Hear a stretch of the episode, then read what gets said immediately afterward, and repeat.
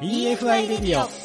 こんばんは大野康則です。こんばんは高橋真美子です。EFI レディオこの番組はフードテックや食の未来について一緒に考えていこうという番組です。さあ大野さん今週のゲストの方は？今週のゲストは株式会社アトリウム代表取締役国分みゆきさんにお越しいただいております。はいこの後登場お楽しみに。EFI レディオでは改めまして今夜のゲストをご紹介させていただきます。株式会社アトリウム代表取締役国分みゆきさんです。よろしくお願いします。よろしくお願いします。こう名刺の裏側を見ると一般社団法人ジャパンマーマレード協会の理事長もされているということで、はい、これマーマレード協会ということはこのアトリウムでこのマーマレードも作られて商品化されたりもしているんですか？そうです 今あとどういった商品を作られてるんですか？この会社さんでは。マーマレード以外には柑橘から香りを取り出してフレグランスやハンドクリーム石鹸などいろいろ作っています。で我々も早速先ほどジュースを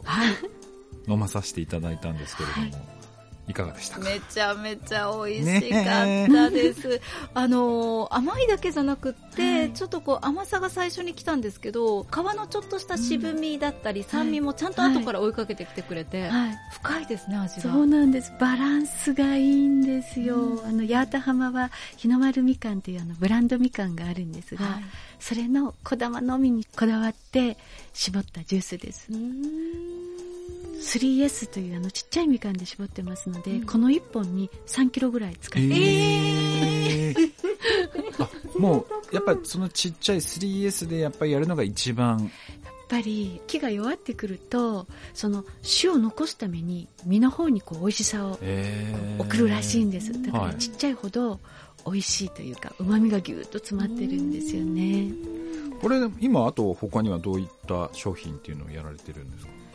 とマーマレードなのでいろんな柑橘ございますので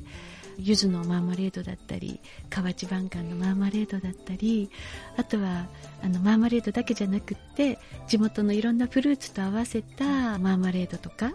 あとはあのアロマセラピストだったのでハーブと柑橘を合わせたそのコンフィチュールとかいろいろ作っています。なんかもう話聞いてるだけで香りがすごそう。香りがね、食べた瞬間に広がってきそうなのがちょっと想像できるんですけど、はいうん、このマーマレード柑橘加工製品とかも含めてなんですけれども始めようと思ったきっかけっていうのは何かあったんですか、はあ、私あのまあ、35年前に名古屋から引っ越してきたんですけど、うん、引っ越してきた時にこの八幡浜で出会ったこのみかんの美味しさ、うん、もうこれにすごく感動して、うん、どうしてこんなに美味しいみかんに名古屋にいた時に出会えなかったんだろうっていうその思いがずっとあって、だから何かこれをもっと PR できないのかなっていう思いがあったんですよね。でそんな中あの、まあ、いろんなあの街を活性化するためのいろんなボランティア活動を続けてたんですがやっぱりその経済的な効果を生まないと本当の街の活性化にはつながらないんじゃないかなと思ってたところ、八幡浜で道の駅を作ろうっていう計画が立ち上がって、はい、それにはもうやるやるってこうね参加をしまして、それをきっかけに起業しました。道の駅の何かそういった企画があって、それでなんか公募かなんかがあったんですか？はい。魚市場があった場所を移転するので、その埋め立て地を利用して何かできませんかということで広くこう募集されたんですよね。それに応募された方が一緒に町おこしの勉強をしていた、まあ、会長さんで、うん、その方の案が通り通った段階で一緒に勉強しているみんなに出資をして一緒に道の駅やりませんかって声をかけてくださったんです。すごいなんか皆さん積極的ですよね。でこれ別に市がやってるわけとか県がやってるわけじゃないんですよね。民設民営なんですよ。すごいですよね、はい、だからやっぱりみんなそこに住まれてる方がちょっと地元を盛り上げていきたい、はい、何かしていきたい貢献していきたいっていう思いを持ってる人たちが今集まってきてる、そうですねでも今まではやったことないわけじゃないですかこういった商品開発って、はいはい、かなりご苦労があったんじゃないかなと思うんですけど。そうですね。こうもともとスイーツ作りは好きでしたのでまあ評判も良かったし、周りの人たちに、だから簡単に始められると思ったんですが、いざ販売するとなるとすっごいプレッシャーでその今までは家族が美味しいねって言ってくれたりとかそのレベルだったので全く知らない方がお金を出して本当に美味しいと言ってくださるかどうかっていうところでこんなただ得意っていうだけで作っていいのかっていうもうなんか胃がキリキリ痛むようなプレッシャーがこうなんかすごい感じるんですよ。それでもう販売直前に私が一目惚れで買ったジャムの本を出されてる先生がいらしたんですけど、うん。うん、その方にこうメールを出して、うん、事情も説明しだからあの作り方をきちっと習いたいんですけど、うん。うん、教えてくれませんかって言ってただその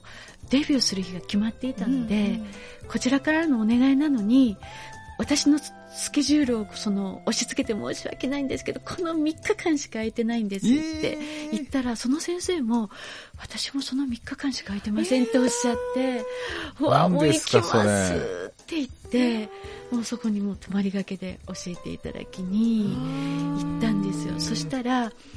なんて言うんですかやっぱりプロとアマの差というかちょっとしたことなんだけどこれをするかしないかで味が違うとか保存期間が違うとかそういうちょっとしたプロの技を本当にきちっと教えてくださってそのおかげで今自信を持ってこう世に出せています、じゃあこの人すごいいいなって思う人にメールを打って、うん、で会いに行って、はい、そこでいろいろ教えてもらったんです、はい、そうなんです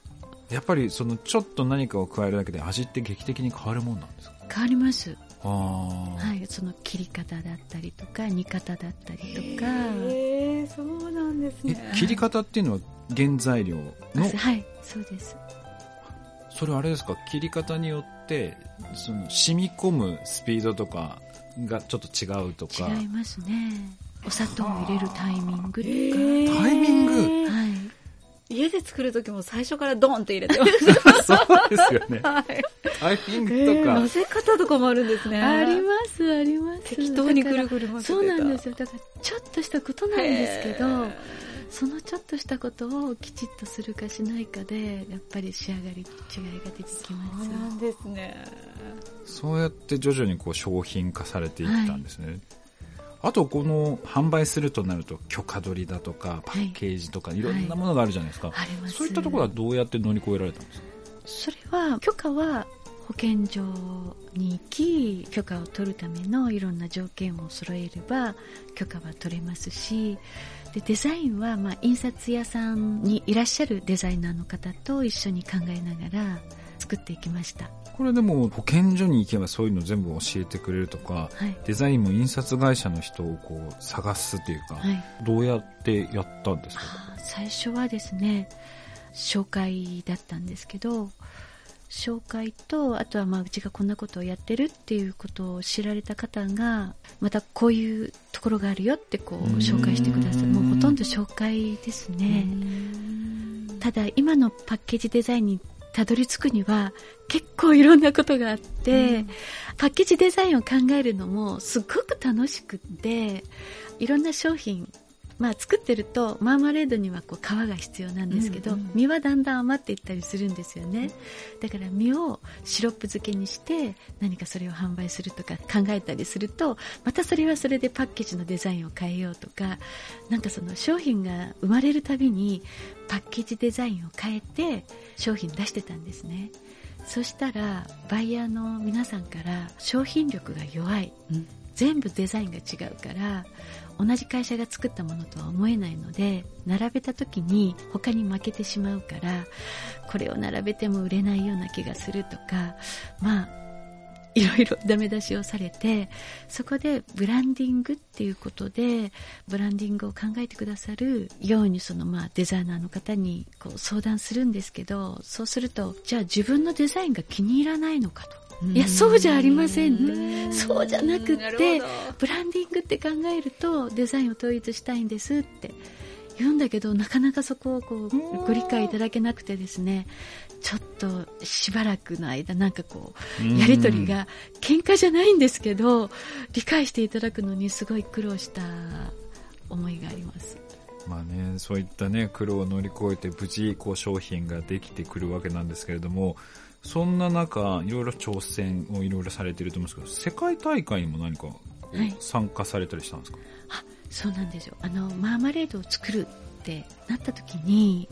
周りから大反対されたんですね。そうなんですか？もうスーパーで安く売られてる世界だから、今更そういう飽和した世界にね、新規で飛び込むなんて何を考えてるんだっていうことで、私を心配しての言葉だったんですが、もうすごく叱られてというかお説教されてですね。でもそんなことやったらいかんって止められたんですがでも材料が目の前にあって、うん、それ以外に活用方法思いつかなかったんですよ、うんうんうん、なので私はまあアロマセラピー人としての知識があったからそれなら私じゃないとできないようなものということでハーブを入れたマーマレードを作りパンに塗ればマーマレードやジャムだけれどもお湯に溶かせばハーブティーとして飲めるっていう、ね、そういうものを作ったんです。でも世に出した時にやっぱり売れなかったんですよ。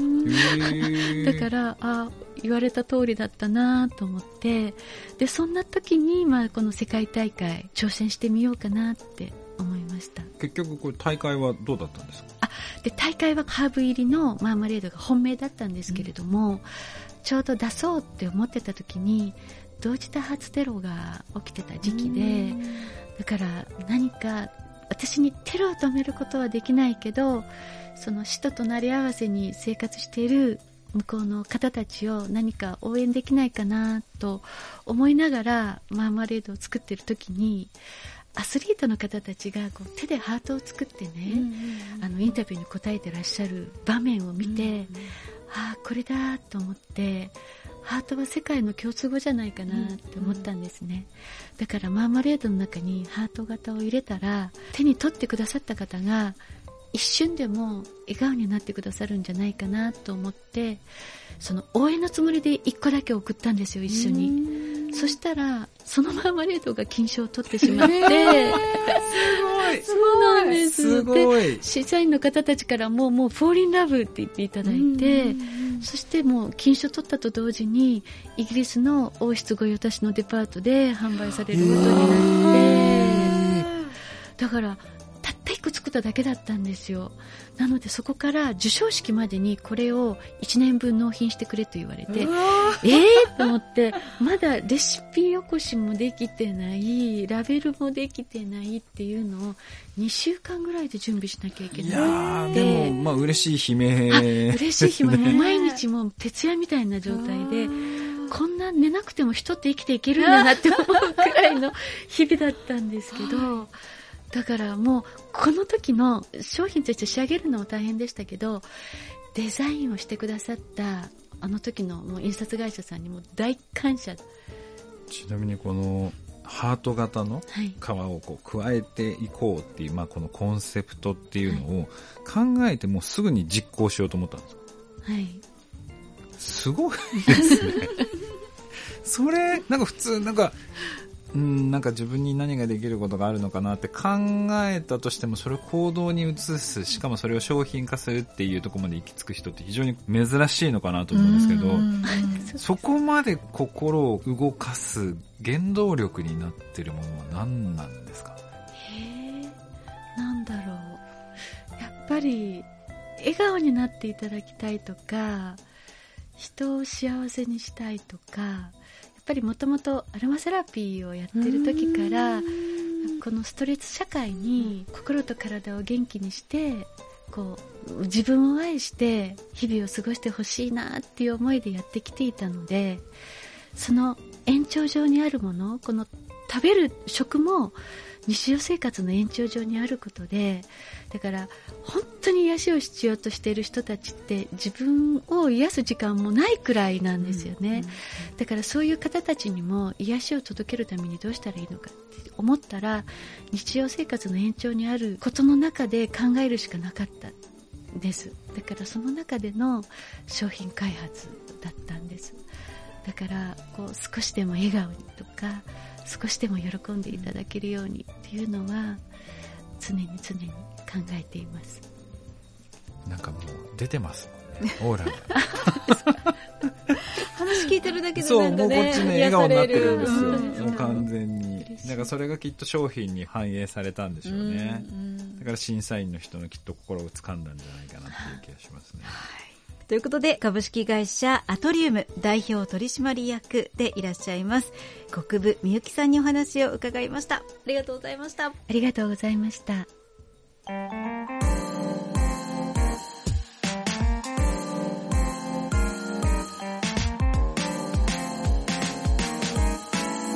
EFI トピックス。さあ、ここからは EFI トピックスのコーナーです。世界中の食にまつわるトピックスの中から、今週は大野さんどんなトピックでしょうか？はい、今週はですね、カゴメと NEC が連携して、ん AI のプリン、AI のプリンを開発販売をすることになったというニュースでございます。えーどんなプリン？これね、はいあの、子供たちって野菜が嫌いじゃないですか。そうですね、食べさすの苦労してます。そうなんですよ。はいなので NEC の AI 技術を使って、うんなんとその21種類の野菜を使うんですけど、うん50万以上のうんレシピを作り出し、うんその中から子供が最適に食べるレシピというのを作って、それを商品化していると。はあ、すごそうなんです。これが、なんかカゴメさんがですね、野菜摂取促進キャンペーンの一環ということで、ただやっぱりその、ね、50万種類のレシピの中から、その一つ一つ検証するというのは無理なので、うんまあ、AI とかを使って、まあ、商品化にこぎつけたという。いや、だから、これからね、その AI って、私活用した方がいいと思うんですよね。うんうんうんなんか、この EFI レディオでもかなり AI についてお話しさせていただいてるんですけど、うん使うと楽というかめっち、ゃ楽です。ね、全部その通りにする必要はないかもしれないけど、こうインスピレーションとか、うんうん何かこうネタ作りとか、うんそういったものに非常に使えますので、はいぜひあの、ね、前回もご紹介させていただいたチャット GPT 含めて皆さんも使っていただければなと思います。ということで EFI トピックスのコーナーでした。EFI レディオ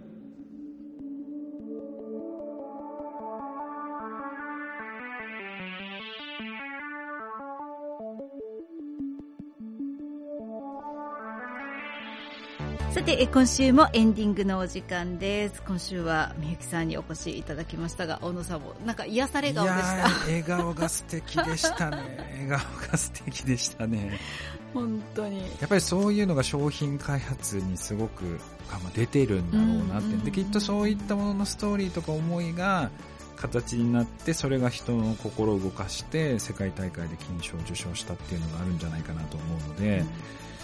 我々もそういう気持ちで番組作りも含めて していくことが大事だなやっぱ伝わっちゃうんですね伝わっちゃいます。気持ちは声に出ますからね。はい思いが出ちゃうから、本当に穏やかにいきましょう。はい。